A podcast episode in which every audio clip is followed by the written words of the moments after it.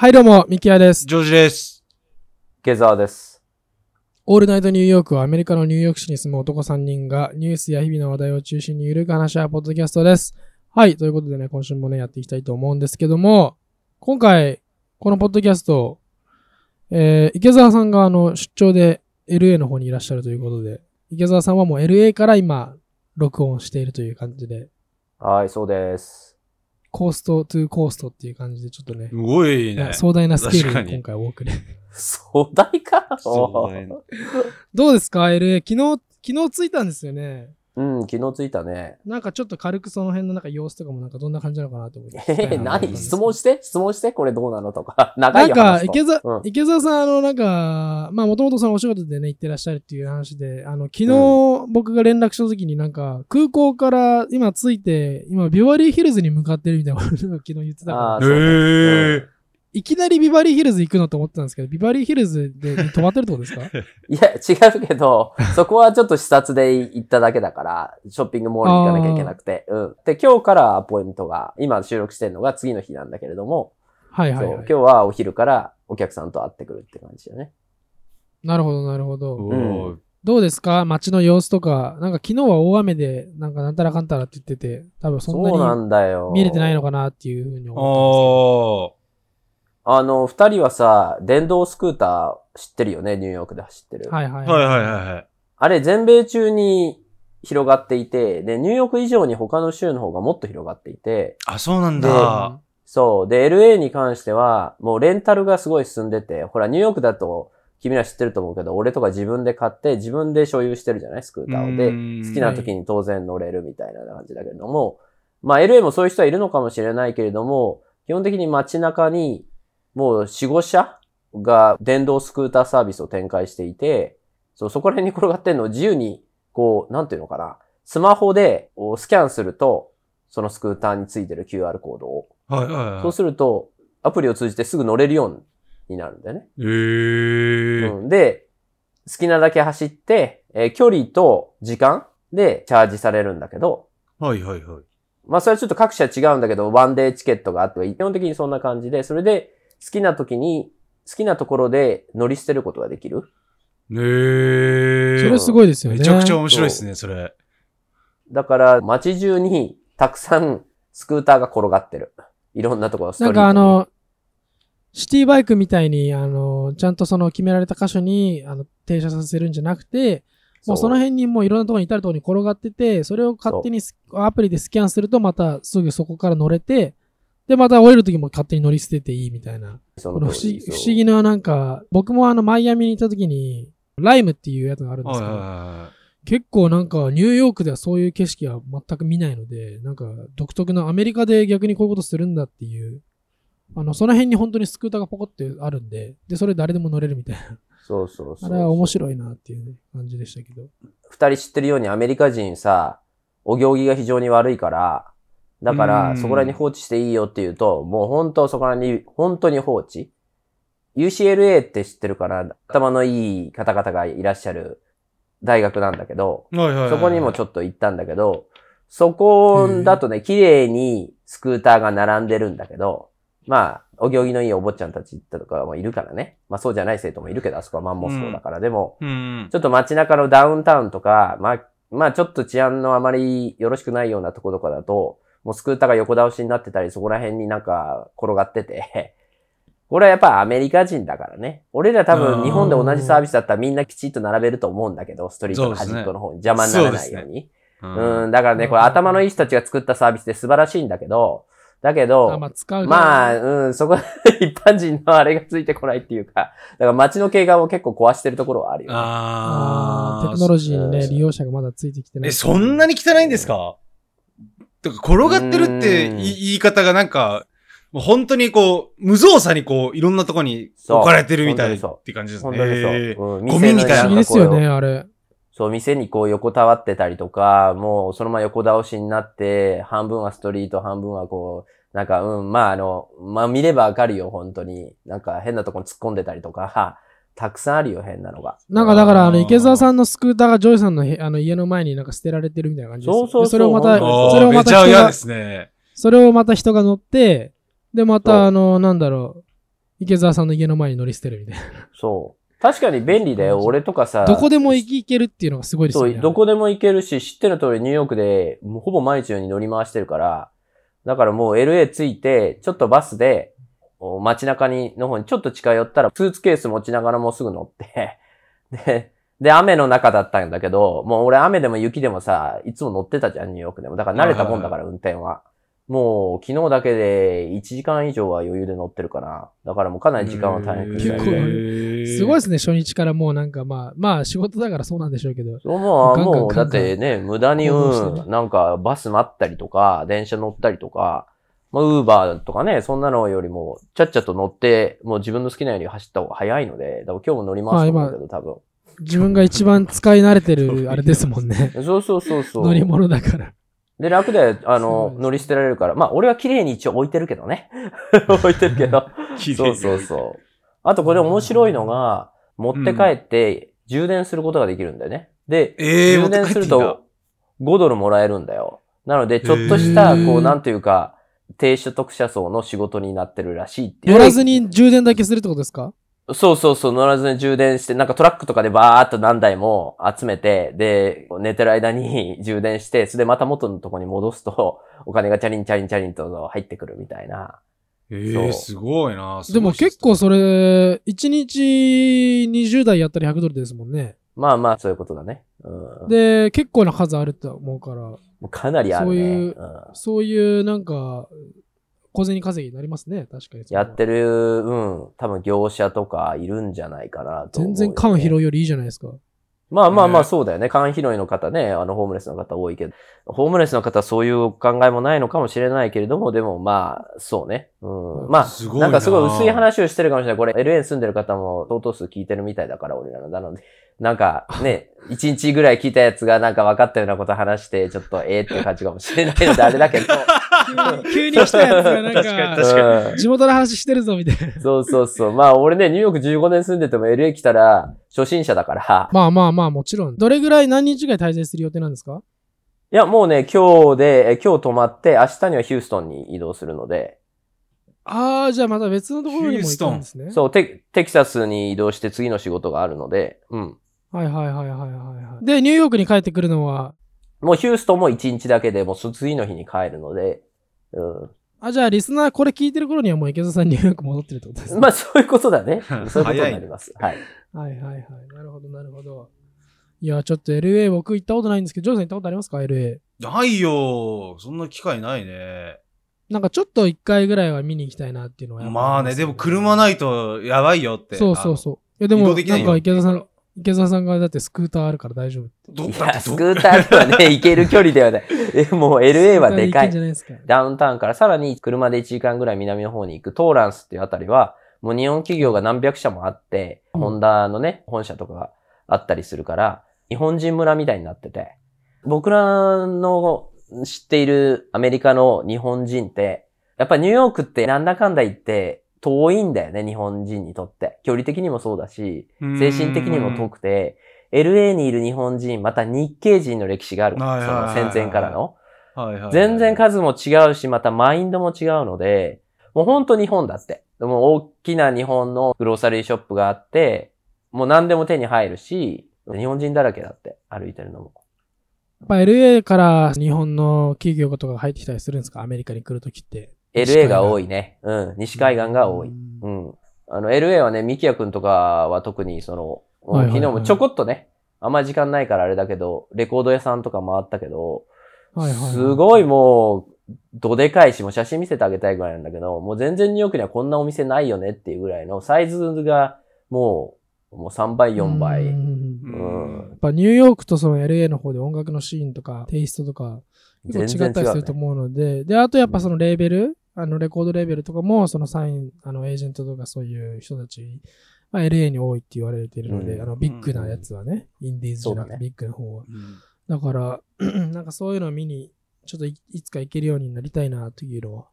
あるんですけど、じゃあ池澤さん、ちょっと、また、なんか面白いことがあったら、LINE してもらって、その都度。まあお仕事なんでね、忙しいと思いますけど。はい。はい。いや、ご飯とか、どう、何食べてんのかなと思って。え ーそんななんか、そんなさ、なんかアメリカ 知りませんみたいな人じゃないじゃん。あなたもう何年いるのよ、アメリカに。いやー、いや、わかんないですけど、LA だったら何食べんのかなと思って。やっぱポキ流行ってんすか？変わんないみたいな。変わんない変わんないちょっ。と何年か前だけど。変わんない。いや、まあ、ダウンタウンの中心部のホテルに泊まってて、はいで、あ昨日食べたもの知りたまあ、い。昨日俺なんか普通にお弁当持ってったからさ、あの、え？ニューヨークから おにぎりとかさ、申し訳ないけど。そうなんですか？あ、そうなんですで、か。食べて、そう食べて昼着いて、わーっともう忙しく回って、で、えー夜にダウンタウンのホテルに入って、そしたらもう周り真っ暗で、で、まあ正直、まあ LA 住んでる方当たり前知ってると思うけど、ダウンタウンの周りとかものすごく治安が悪いから、もう街中とかもうちょっとこの人何やってんだろうって人はフラフラフラフラしてドラッグがバーって出て、もうそういう感じだよ。とても外なんか出歩くもんじゃないし、車でパッとお店に行って、そこで飲むなりなんなりしてパッと帰るっていう感じなので、で、かなりの店はもうほとんど閉じてるし、うん、なので、まあ、あの、よく知らない人みたいな感じで歩き回った。俺いつも旅行したら街中歩き回るんだけど、なので、LA もダウンタウンどんな感じかなでバーッと歩き回ったけど、まあ、これはあんまり安全じゃないよねって、俺別にそういう怖いとかそういうのないんだけど、ちょっとね、多分普通の日本人は、一般の日本人は歩いたら、まあ嫌だと思う。多分、もう1分で帰ると思う。うんもう正直ね。なので、で、もうちゃっちゃとホテルの近くの隣のシェイクシャックで ハンバーガー買って食べたあーシェイクシャックああ、シェイクシャック申し訳ないけど、だから何も珍しくもなんともないあー、シェイクシャックか。なるほど、なるほど。そういう感じです。まあ今日はちょっとお客さんのとこ行くから、ちょっと特別なものを食べるかもしれないけど、別はにいなんか LA らしいとかそういうんではないと思うよ、特に。あ、そうなんですね。うんまあ LA らしい食べ物とかもだってな、ないんじゃないですか？そんな。そうなんだ。今ね、LA ったらこれ食っとけみたいな。地球の歩き方とか見ればさ、名物はこれだみたいに書いてあるけどさ、あるじゃん、俺らもニューヨークでさ、そういうのってもさし、ええそれ違うでしょみたいなさ。なんか知ってる人だったら、今こういうものがお店増えてきてるみたいなのがあるかもしれないですけど、そういうのってすぐにはね、ちょっと難しいですよね。人から聞いたりしないと。そうね。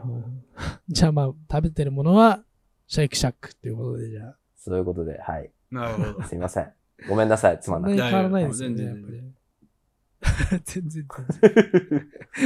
ジョーさんテンションが下がっちゃった。はい。ということでですね、まあ、あの、池澤さんがね、そうやって今 LA にいらっしゃるということで、その話をね、聞かせてもらいながら、えーやってるんですけども、今さっきね、池澤さんがレコードの話とかもしてくださったんですけども、ちょっと今回はですね、あのー僕の方から、えーまあ、最近新しく発売された音楽の紹介とか、あと YouTube で、えー最近僕がよくチェックしている、えーまあ、ジャズがメインのね、えーうん。YouTube チャンネルとかがあるんですけど、リスナーの人たちにも、えー新しい音楽、こんな音楽があるので、ぜひ聴いてくださいみたいな回をね、ちょっと今回やっていこうかなと思うんですけど、早速ですね、アルバム紹介なんですけど、えーネイト・スミスというね、ドラマーの、えー、 Kinfolk 2、See the Birds っていう、えーアルバムがあるんですけども、まあ、このネイト・スミスっていうドラマーはですね、今、まあそのドラマーのコミュニティでは、ドラマー界では、まあもうかなり有名な人でですね、まあドラマーだったら知ってる人がかなり多いんじゃないかい。なっていう、うえー人なんですけども、最近はあの新しくあのドラムスティックカンパニーのビッグファースっていうところと契約して、えうー自分のシグネチャーのスティックを出したりとかして、かなりメジャーなところにこう名前が出てきているドラマーの人なんですけども、まあ、この人もともとあの、ずっと長いことニューヨークに住んでて、えージャズとか、えーそういう系の音楽を長くやってきた人なんですけど、はいはい。このアルバムはですね、えーそのまあジャズの基礎、ファウンデーションのところに、えー彼がまあ今までいろいろ仕事してきた人たちとかの影響、これ入ってるんだろうなみたいなサウンドがふんだんに盛り込まれててですね、うん。まあそのいわゆるスイングジャズみたいなのとかよりは、もうちょっとロックに近いような、えープログレッシブな感じのの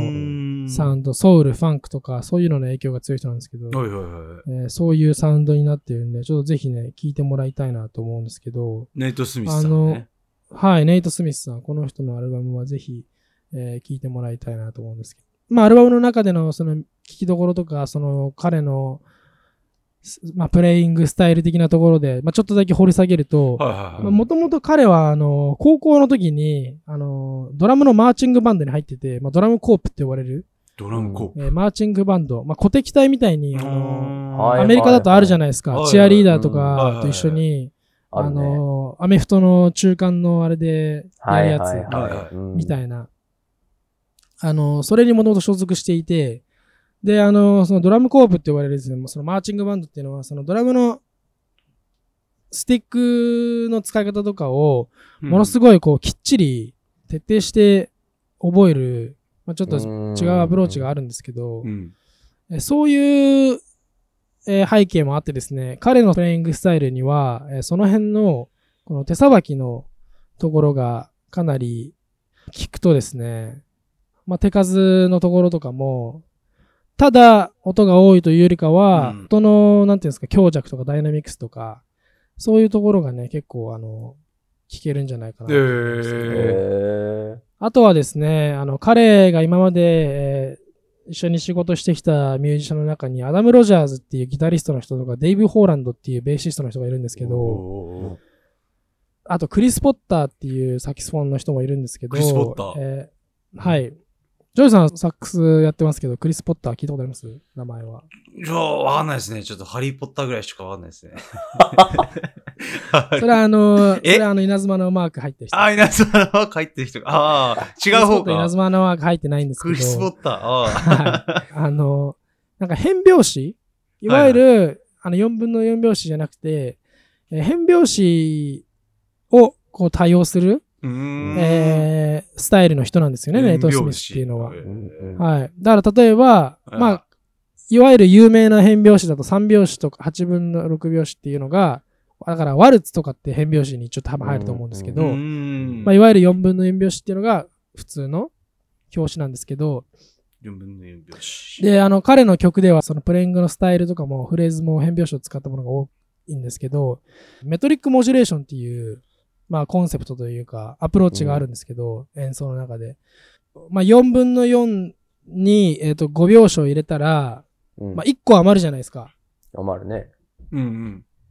5と4の最小公倍数って何ですか？20。うん。20。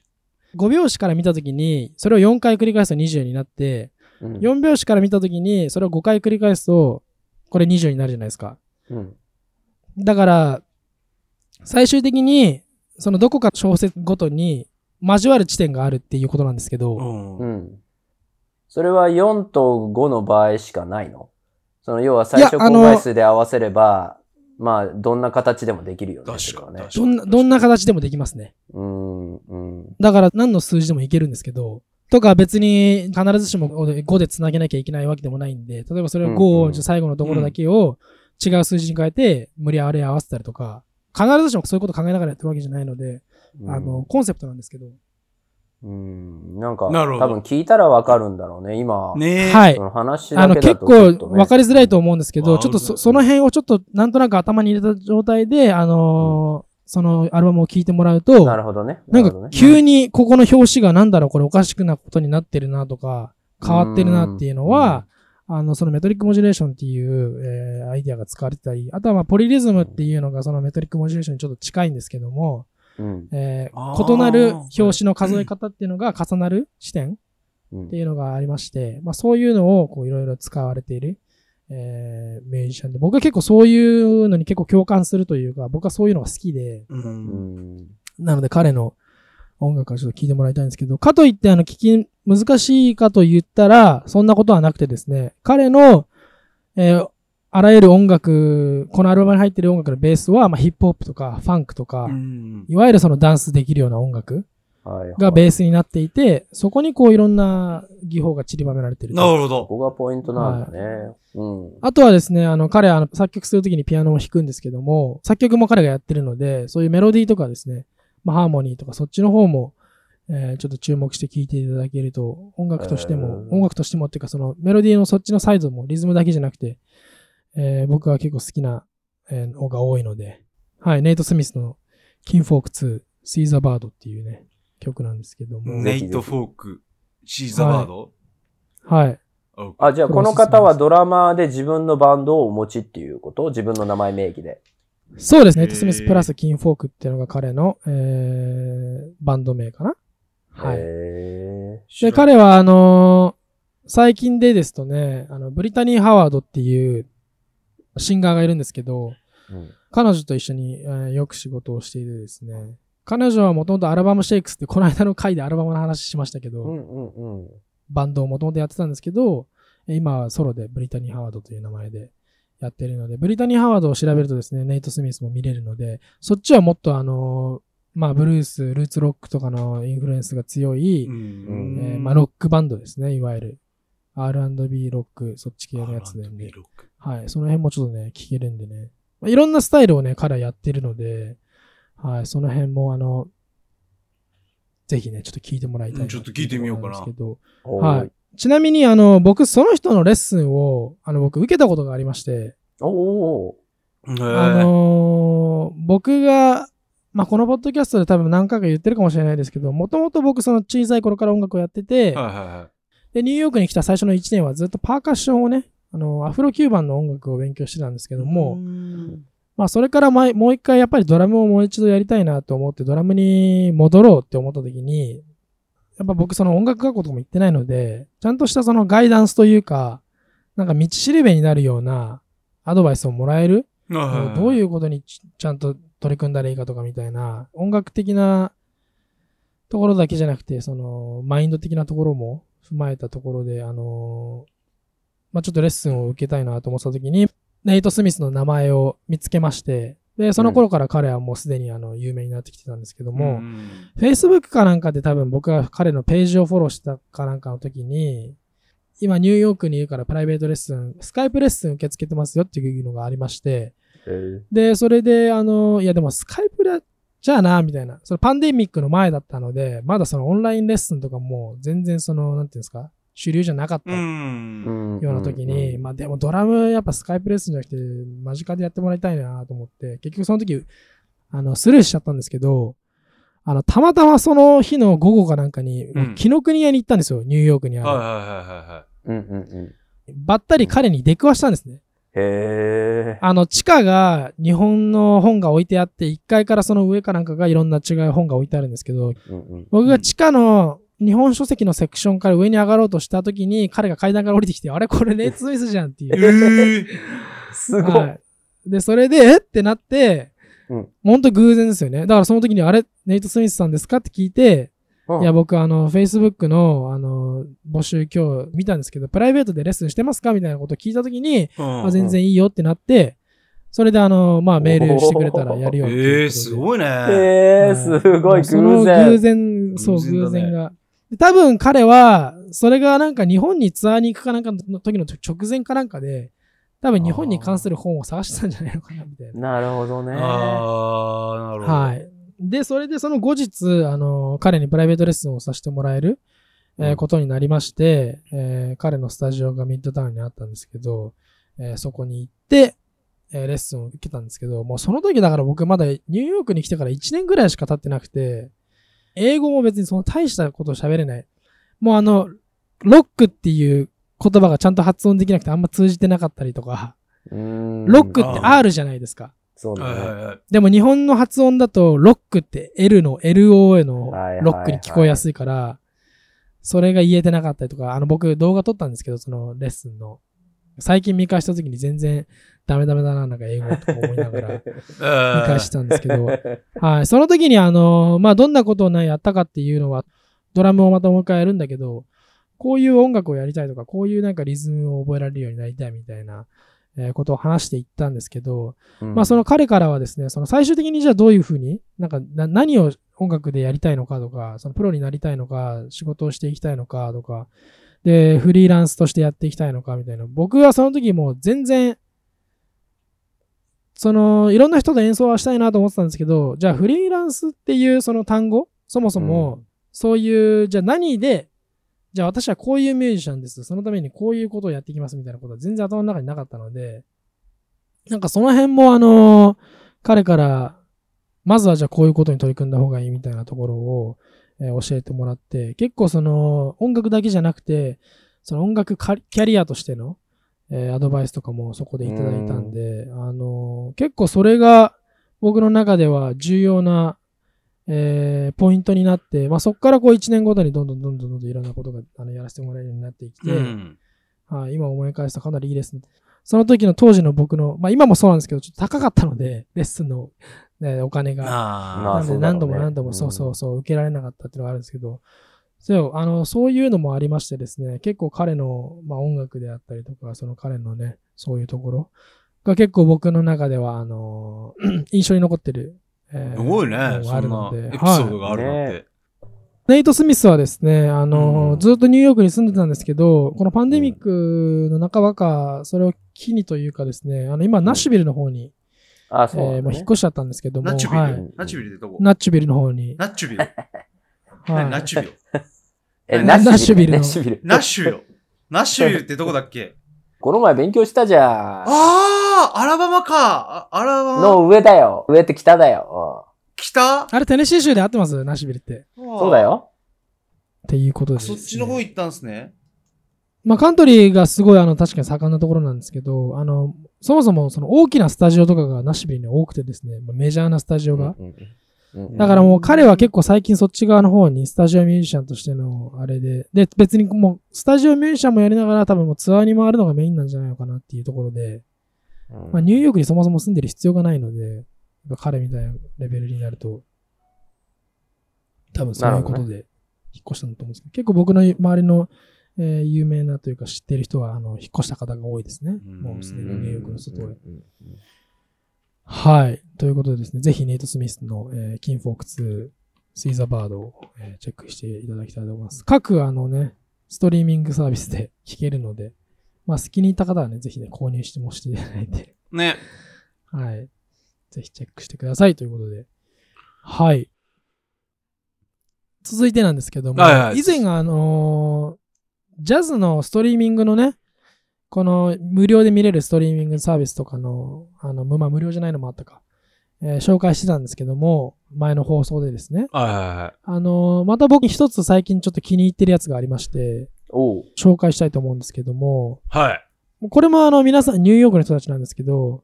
エメット・コーヘンっていう、えーピアニストがいるんですけど、はいはいはい。彼がですね、自宅から、多分自宅だと思うんですけど、これ彼の。自分のスペースからですね、かなりハイクオリティの高画質、高音質でね、ライブを無料で配信してるええーー、シリーズがありまして、これ YouTube であの無料で見れるんですけども、あの、これが結構かなりですね、僕は、まあ、面白いかなっていうふうに自分ちょっと思ってよく見てるんですけど、メインのミュージシャンは3人、ピアノとベースとドラムがいるんですけど、えーうん。ニューヨーク近辺、ニューヨークに住んでる、えージャズのミュージシャンたちがですね、ゲストでちょくちょく参加して、えーいろんなそのライブをね、えーやってるんですけど、まあ、い一回の動画がね、だいたい2時間ぐらいの長い動画なんですけど、はい。まあ、これは結構ね、もう、何回だろうな。もう73回やってるんで、パンデミックぐらいからスタートしてると思うんですけど。結構ジャズもですね、スタンダードなものであったりとか、あとはニューヨークでその最近熱いよみたいなミュージシャン。えー前、あの僕がアルバム紹介したジョエル・ロスっていうビブラフォニストの人もですね、えーゲストでね、最近来たりとかしてたんで、えー、はい、ちょっとですね、これはあの好きな方には。これ俺見たことあるよ、これ。この、あ、マジですか、うん、この、このボーカルの人がすごい、あの、声がいいっつって、なんか聞いてたわどの、どのボーカルですか？なんかあの女性の、あの、アメアメリカ人じゃない、あ多分いフランス語で歌うのかな？なんか、その動画見て、そうそう、うわ、すごいな、みたいな。あ、はいはい、はい。、で、今聞いたら、あ、その人だ、みたいな。その人とか、そそうなんですの、そのピア、ね、オーガナイザーみたいな、ピアニストの人がはい、、ピアニストの人ですすよね。ごいな、つって。はい。俺は、これはぜひえー聞いてみよう。うん。はい、はいチェックしていただきたいんですけども、まあ、モダンなものとか、まあ、スタンダードなジャズが、えー好きな方で、で、なおかつ、あのーまあ、ニューヨークのね、ジャズシーン、そういうのを見ていくのでは結構いいかなと思いますね。うんかっこいいよな。で、最近の回で、第71回でですね、えー行われたライブストリーミングがですね、あの、僕が前レッスンを受けてたジョナサン・バーバーというドラマーの人が、えーゲストで参加してるので、ええーーその辺もですね、ちょっと良かったなっていうふうに、はい、のがあるので、じゃあ次はミキヤくんがゲストで呼ばれるんじゃないの？ね伊藤美希やこのつってね。この中は入るかなわかんないけど。伊藤美希やつって。ぜひぜひ。はいねぜひぜひ。あ、の、なんかジャムセッションかなんかの時に、あの、山中美希さんとかも、ままあいたかなここに。はい。そういうね、えー、まあいろいろな声が聞けるので、ぜひ、この辺もチェックしていただきたいかなと思います。はい。続いてなんですけども、これもまたね、別のミュージシャン紹介ですね。彼女はそのインディーズのアーティストなんですけど、実は今日僕この収録が終わった後に今日演奏があるんですけど、ブルックリンで。はいはいはい。その一緒に演奏するシンガーの女性なんですけども、カミールって言うんですけど、アルゼンチン出身でですね、ええーー今はニューヨークに住んでるんですけど、カミールのですね、綴りが CVMILLE のカミールですね。変わってるねこのカミールの A を多分ひっくり返して、V にしてると思うんですけどなるほど。はいはい。じゃないとカミールっていう名前が多分結構多いと思うので、うん、確かに。はい、全部大文字で、えー CVM、ILLE で、カミールで、えー検索してもらうとですね、えー Spotify とかの方でも音楽が聴けると思うんですけど、彼はそのさっきも言ったようにアルゼンチン出身で、えー今ニューヨークで生活してて、えー音楽活動してるインディーのシンガーなんですけども、彼女の音楽は結構この、まあ、最近のオルタネイティブ R&B と呼ばれるような、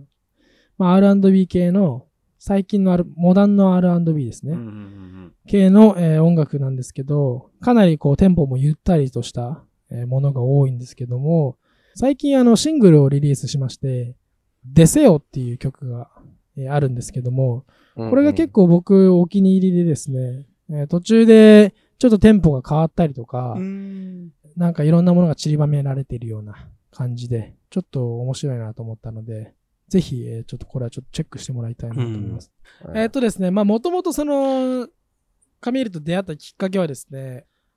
ミュージシャン向けのそのネットワーキングアプリのバンパーっていう、えーっとアプリがあるんですけど、ここれ、はまあアメリカ国内だけじゃなくて世界中で、あのーまあ利用者がいるんですけども、うん。まあ、そんなにね、使いやすいアプリかどうかって言われたらそうでもないんですけど、まあいろんな人たちが結構利用してるんで、うん。まあいろんな人と会える、ミュージシャンに出会えるっていうアプリです。まあそちらの方で繋がりまして、でまあその僕の方はですね、もともと、この年末というか、今のこの時期、まあツアーが終わってからは、ちょっと市内に、えーいる時間が多いので、ちょっと新しい、なんていうんですか、一緒に仕事ができるミュージシャンを探したいなっていうのを僕はもともと前から思ってたんですけど、うん。そこであのーまあ、カミールとですね、えーコネクションができて、そこでちょっと話をしていく中で、まあちょっと音楽も好きだし、ちょっと一緒に何かやってみようかなっていうことで、始めることにしたのがきっかけなんですけども、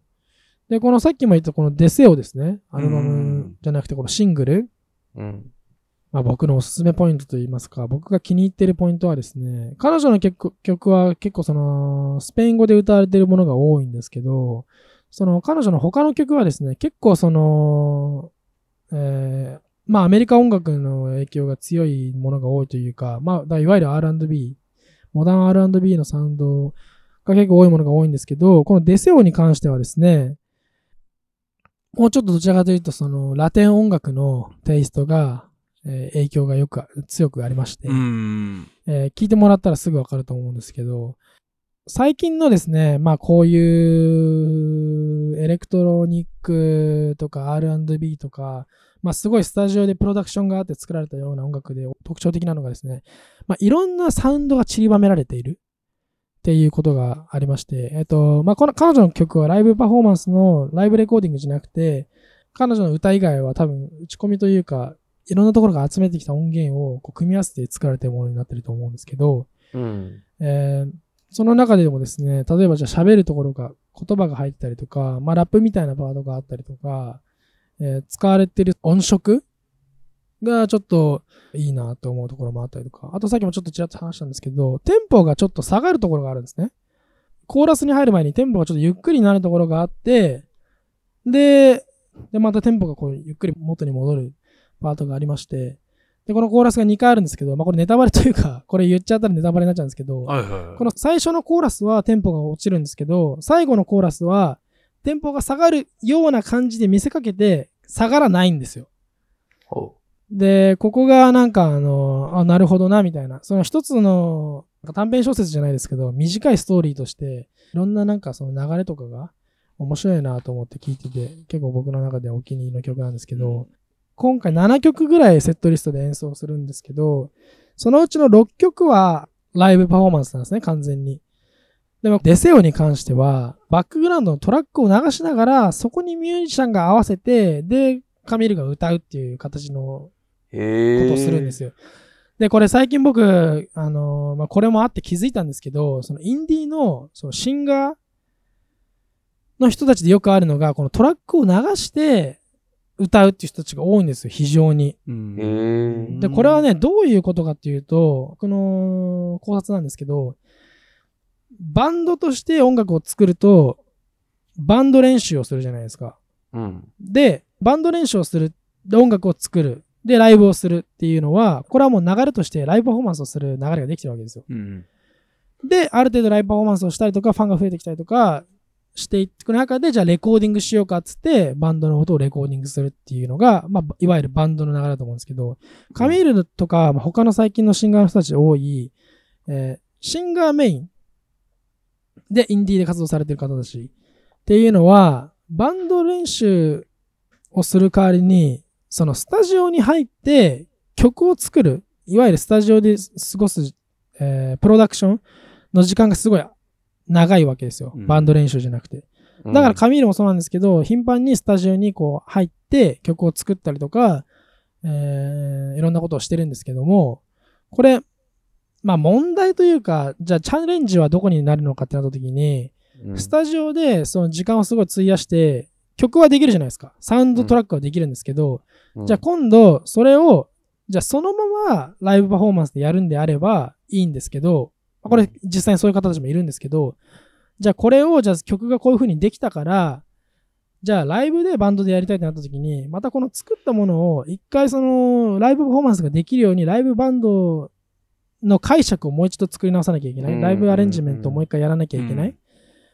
全く同じにするのは難しいので、スタジオで作る時っていろん、もう何百っていう音を重ねたりとか、いろんなところをこう組み合わせたりとかして作るので、またライブパフォーマンスとはちょっと違ったプロセスで音楽を作るんですけど、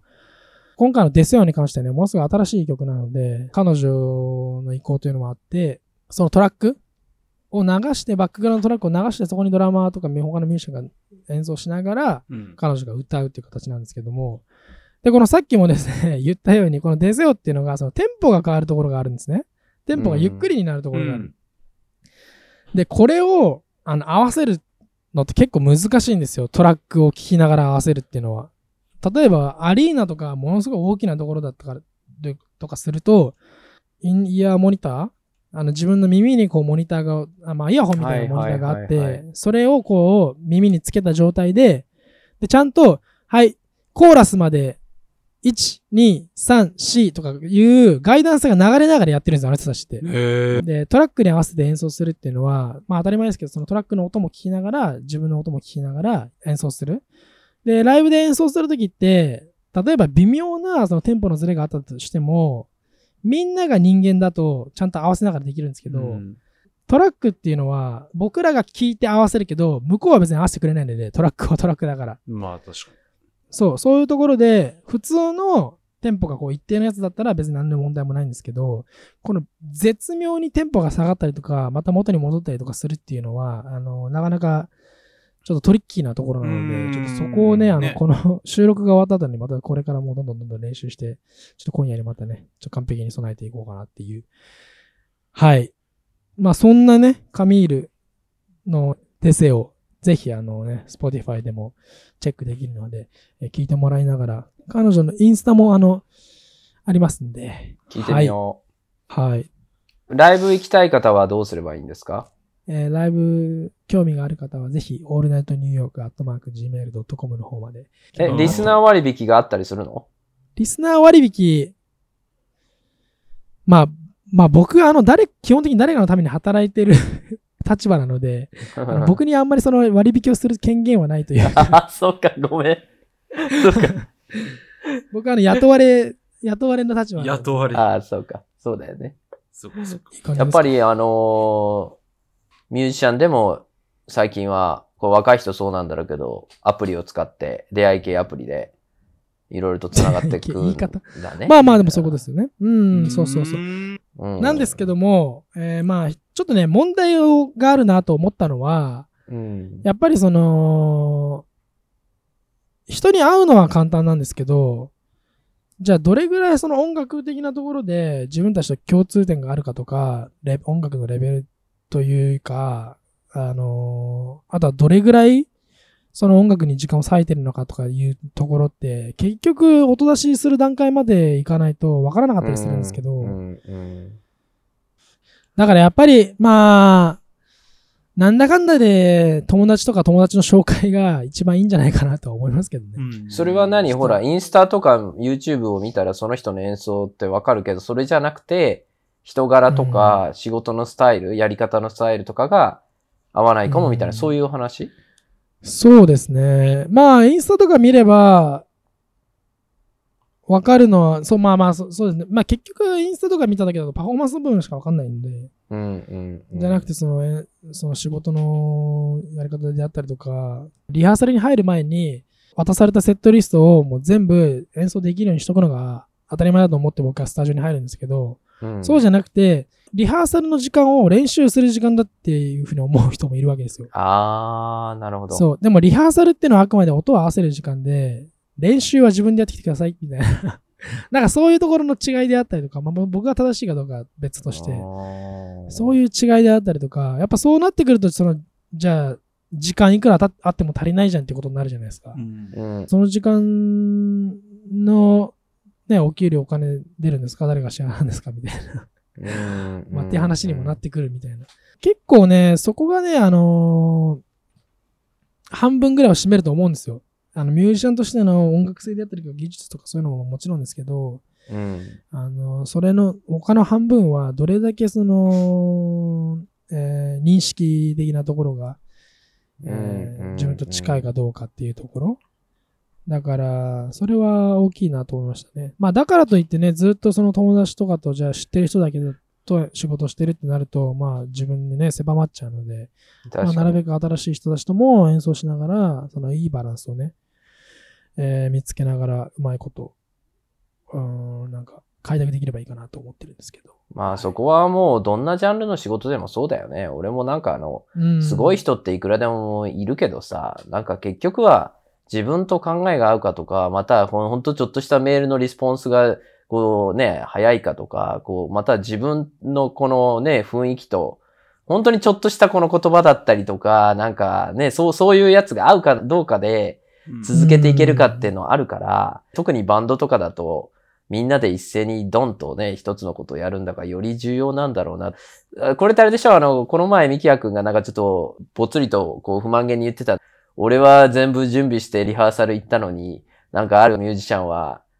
全然できてなくて、むしろここが練習の場だと思ってたとか言って、そのおかげで俺はずっと待たされてたみたいなことちょっとなんか愚痴ってたけど、そういうことだよね。やばいな、この時間どうすんだみたいなよくないな。まあまあ。いやいや、そういや、そうだけど、でもまあ気持ちはわかるよね。お俺はね、準備してったのにっていうさ。で、やっぱりそれをじゃあ、まあ、強制するのか、その、なんかみんなに認識を合わせるのか、それとももっとさっさと、ね、もっと違う人たちと仕事するのか、みたいなところは。うーん。まあね、それはね、でも、まあ、あの、お仕事ですから、いろんな、あれもあると思いますので、いろんな、なんというか、ね、あの、兼ね合いであったりとか。どう文化的なところってある？頃、要は日本では結構みんなそうやって、リハの前にしっかり準備してくる人が多いけど、でも、こう、例えばブラジリアンの人はやっぱりちょっと、その場の雰囲気だなとかさ、なんかアルゼンチンの人はこうだなとかさスペインの人はこうだ、なんかあるそういうの。なんか全部ラテン系みたいな。今上がっちゃったけどさ、なぜか。いや、多分、その、ミュージシャンとしてのレベル的なところじゃないですかね。だからそういったところでは多分、そのやっぱ音楽学校行ってた人たちとかの方が、準備はうーん。得意だったりするのかな。仕事の仕方、誰から教わるとかいうことじゃないので、そりゃそうだ。うん。そういう部分に関しては、誰か教えてくれる人がいない限りは。で、そうだよね音楽ってあんまりそういうのを教えるところがあんまりないと思うんで、まあそうだよね。だってある程度、プロの人たちの集まりのとこでさ、お前ちゃんと家で練習してこいよとか言って言わないもんね。だってね。なんだよとか言って、忙しかったんだよとか言ってさ、そんななんかね、中学生のね部活みたいな話はしないでしょだって。うん、そうそう。お前のせいで俺帰れないじゃんとか言ってさ、ちょっと待ってよ、この小説ちょっとあと30分練習させてとか言ってさ、やらないよね、うん絶対ね。そういう話だよねやっぱ。そのその場でその場でやっぱりちゃんとあのできるようになっていかないといけないっていうのもあるそれはそうだよね。うんだからむしろ僕は結構、その、そういうところで仕事をもらってるのが多いかなと思いますね。ななんかその、ちゃんと準備をしていく？ちゃんと覚えていはいはいはい時間にきっちり。するとか、うん、そういう基本的なところで。結構そういうのができない人もいるので。うんうん。多そう。なんかすごい多そう。まあ、いま、いますよ、結構。うん、そうそう。結構だから、いいミュージシャンでも、やっぱそういうところで落としちゃったりとかするんだろうな、みたいな。うんああいうのもあるんで、まあまあまあね、そういうのはね、ありますよ、たくさん。最後になるんですけども、えー、ちょっとね、僕のね、宣伝をね、ちょっとしたいんですけあど、そうね。してして。うんはい、あのー僕、最近ウェブサイトの方でですね、ザ・ベースメントという、えー新しいページというか、まあサービスをえー立ち上げまして、まあ、どういうものなのかというとですね、えーまあ、お基本的には、まあ、ファンベースと、えーネットワークの、え2つの、えーサイドがあるんですけど、まあ、ファンベースとしては、あのーまあ、他では上げてない、公開してない、えー動画であったりとか、えーそういうものを上げていく、えーようになっていまして、で、ネットワークとしてはですね、そのウェブサイト上で、えーメンバーとして加入すると、まあ、そこでだけ交流できるフォーラムが設置されてまして、まあ、そこでですね、まあ、僕ともちろんそのやり取りをするのもそうなんですけど、そのメンバー同士で自由にトピックを立ち上げて、まあ、音楽の話をしたりとか、音楽の紹介をし合ったりとか、うん、えーそういうものがね、できる。もちろん僕が質問されたものに関して、こう随時答えていったりとか、まあいろんなね、あの音楽のことだったりとかいろんなものを話していく。で、やっぱり理想的には、その、限定コンテンツを配信する方はですね、えー今僕、ジャムセッションを、あの、自分がね、池澤さんにあの使わせてもらって、このスペースでちょっとやろうかなと思ってまして、まあ僕がセレクトした一緒に演奏したい人を何人か、数人集めて、えーそこでこうジャムセッションをしながら、えー最終的に何か録音する。うんで、それで動画作ったりとか、まあ、音源を作って、で、それを、あの、ベースメントの方に上げていく。でちょっとそれをシリーズ化しながら、えーやっていく、それをシリーズにしたいなと思ってるんですけど。で、ネットワークの方はですね、まあ、ミュージシャンも増やしたりとか、えーまあ、もちろんファンの方にね、えー来ていただくのももちろんいいんですけども、なんかそういう中で、こう、まあ、ミュージシャンとファンが新しい人たちが出会える場所で、新しい音楽を見つけられる場所であってもいいなと思いますし、まあ、ミュージシャン同士、音楽をやってる人たち同士が、えーお互いに知り合う場であったりとか、例えばじゃあこういうプロジェクトがあるんだけど、なんか一緒に参加してくれる人いますか？とか、そういうあの会話にね、なるところでもあってもいいと思うんですけど、まあ、まだ始まったばっかりなんで、えーこれからどういうふうにじゃあもうちょっとその、サービスを良くしていこうとか、あとはエンゲージを高めていくためにね、キープしていくためにはどういうことをしていったらいいかなみたいなのは、まあ、やりながらね、僕がちょっと頑張っていきたいと思うので、はい。うんまあ一応まずあの、ウェブサイトをね、ぜひ、あの、多分概要欄に僕のウェブサイトのリンクがあると思うんですけど、えーそこからちょっとベースメントの方をね、えーチェックしていただければいいかなと思います。はーいはい。はい。はい。ということで、今回はこの辺で終わりにしたいと思います。まあまたあのね、うん音楽紹介というかね、まあちょっとこの回人気が出れば、またちょくちょくね、たまにね、音楽のね、紹介とかしていくのもいいかなと思いますんで。はい。ということで今回はこの辺で終わりにしたいと思います。どうもありがとうございました。またねありがとうございました。